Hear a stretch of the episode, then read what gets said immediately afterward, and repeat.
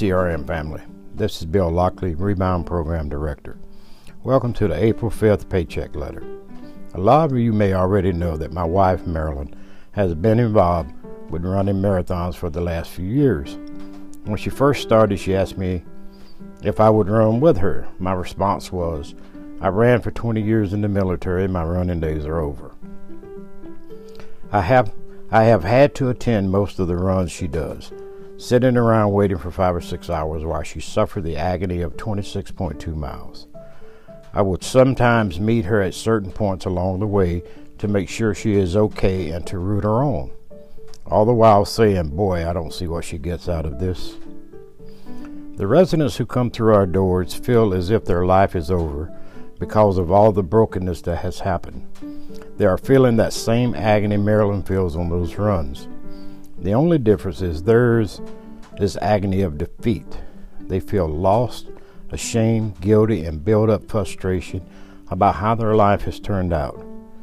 Getting them to understand that Jesus has been rooting for them all these years is a hard pill for them to swallow.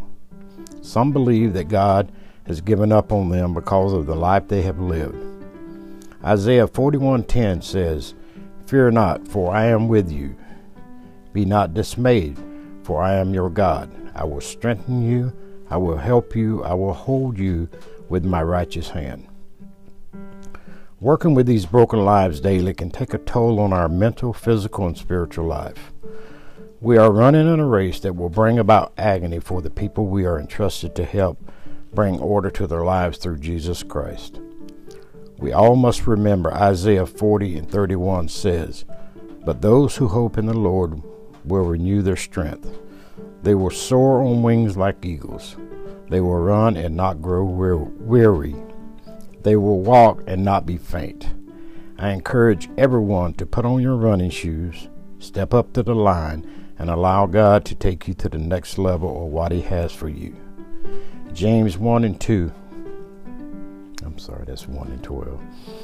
Blessed is the one who preserve, perseveres under trial because having stood the test, that person will receive the crown of life that the Lord has promised to those who love him. Thank you, and I hope you have a fabulous weekend.